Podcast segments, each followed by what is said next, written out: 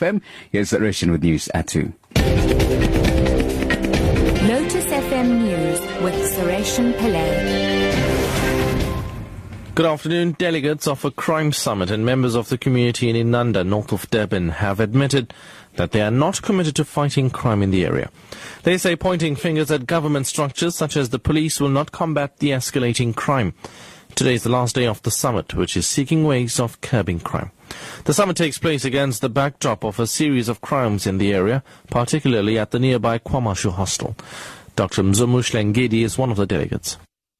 In most cases, we as the societies and communities, we point fingers at the law enforcers to actually say they are failing their duties, they are failing to perform that which they are supposed to perform. But when our Honorable Mr. Mchunu was delivering his presentation, he made it clear to us all as the representatives in the summit that we are all accountable, because at times we do things that are actually perpetrating the crime. Like, for instance, if there is a domestic crime, a child is being abused and the mother knows that the stepfather or the father is abusing a child, the mother is not willing to stand and to say the father must be apprehended.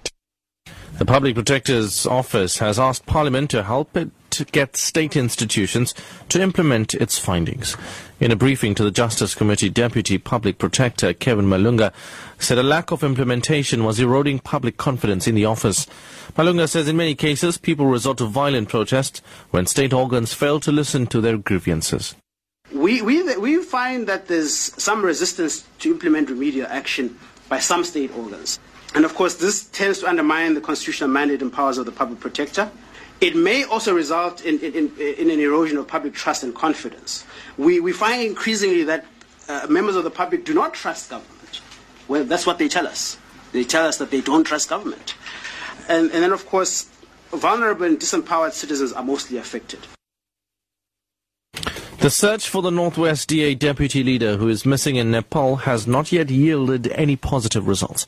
The DA in the province says there is a strong possibility that Nepalese authorities will discontinue their search for Pedro Nell due to bad weather conditions.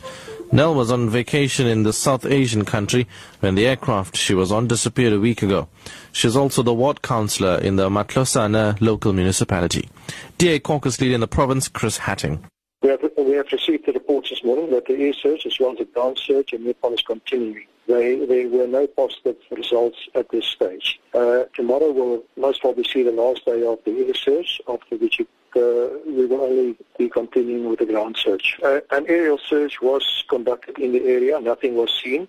It's very dense forest, and the ground search is continuing in that area.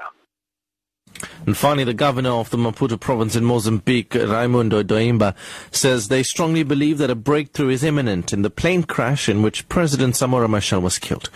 He was speaking during the 29th commemoration of the death of Machel in Mbuzini, Mpumalanga. The governor, who was accompanied by the mayor of the Nkomazi local municipality, Tulisi Le Khoza, laid wreaths on Machel's monument.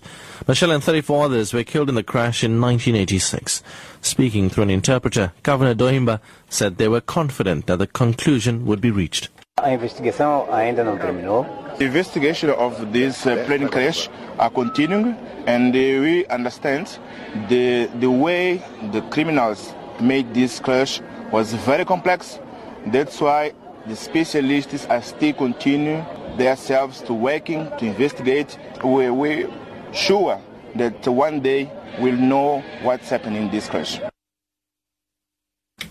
The top story at 2 o'clock, delegates of a crime summit and members of the community in Inanda, north of Durban, have admitted that they are not committed to fighting crime in the area. I'm Sureshion Pillai, back at 3.